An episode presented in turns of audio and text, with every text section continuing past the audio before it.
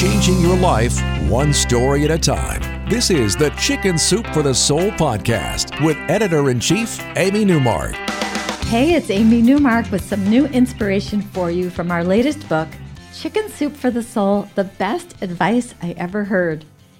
We made this book because we kept getting stories about how someone's life was changed by a few wise words from a friend or a family member or even a stranger.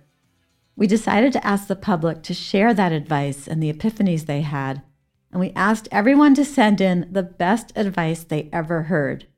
So, this new book has simple advice to strengthen marriages and friendships, to help you achieve success at work or at school, to help you improve your physical and mental well being. And if you take some missteps along the way, we have stories for that too. We have a whole chapter called How to Turn Failure into Fabulous.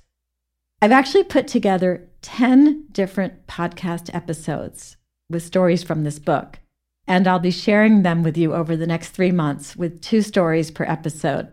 I'm going to take you on a journey through the book, and by the time we're done, You'll have heard 20 of the 101 stories. I'm going to start today with some great advice for how you can overcome fears and reclaim your life. This is really powerful stuff, but it's super easy to implement. In the first story, Susan Walker tells us that she was depressed after her divorce and she was stuck. She couldn't get herself to do anything.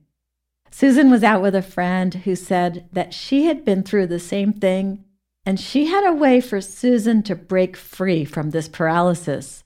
Susan just needed to do one brave thing a day. It could be something small, but she had to do one thing each day that she was afraid to do. And her friend wanted her to do it for 30 days in a row, but Susan would only commit to seven days.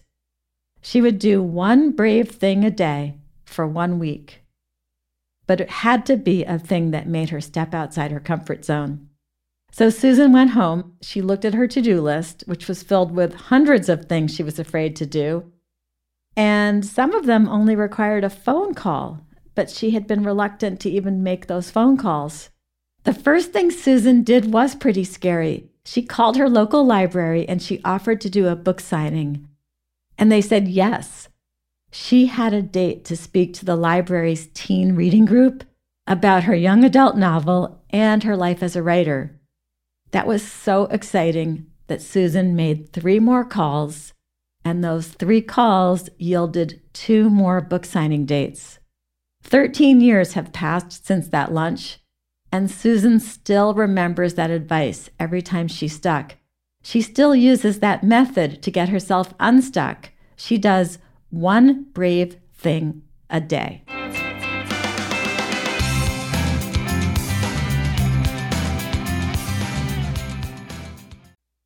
Susan got herself unstuck by doing one brave thing a day. And Sarafina Drake wrote a story for us about another way that you can keep fear from interfering with your life. So, Sarafina was also divorced, but she wasn't really stuck. She was good about going out with her friends, but she did have one bad habit. She always thought about what could go wrong, the what if, and that what if always stopped her from fully enjoying life. Well, one night, Sarafina was out with her friends, and this handsome bartender at the restaurant kept looking at her. Her friends made her talk to him, and there was definitely a connection. But he was so good looking that Sarafina thought he was way out of her league. He texted her the next day, though, and he asked her to meet him at the bar after work. And she didn't follow up. And then he didn't either. So she dropped it and figured he wasn't interested. But then one of her friends wanted to go out. And so they decided to go back to that restaurant so that Sarafina could see that bartender again. She would be with her friend, so it wouldn't be so obvious that she was going back just to see him. But then the day that Sarafina was about to leave for the restaurant, her friend texted her and said she wasn't sure she'd be able to get there, but Sarafina should go anyway. And now Sarafina had to face her insecurity and her fear. Could she really walk into that restaurant by herself? She started randomly scrolling through her phone to kill time, and she was looking at inspirational sayings that she had saved from social media. And then she landed on this quotation that would change her life. It said, What would you do if you weren't afraid? Sarafina writes, It was a simple question, really, but extremely profound.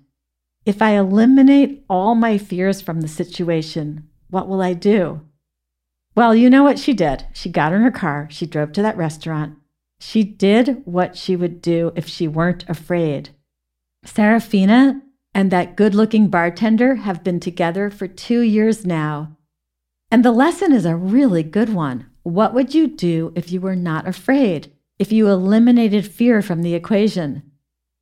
That's the kind of life changing events we were looking for for our new book, and I'm so excited about that story.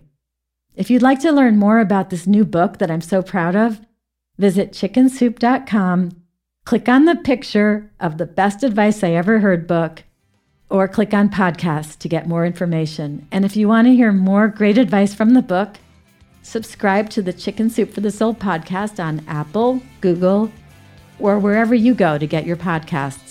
Come back for our next episode when I'll share two stories from another new book about kindness and what happens when you take a chance on that weird neighbor and it pays off big time.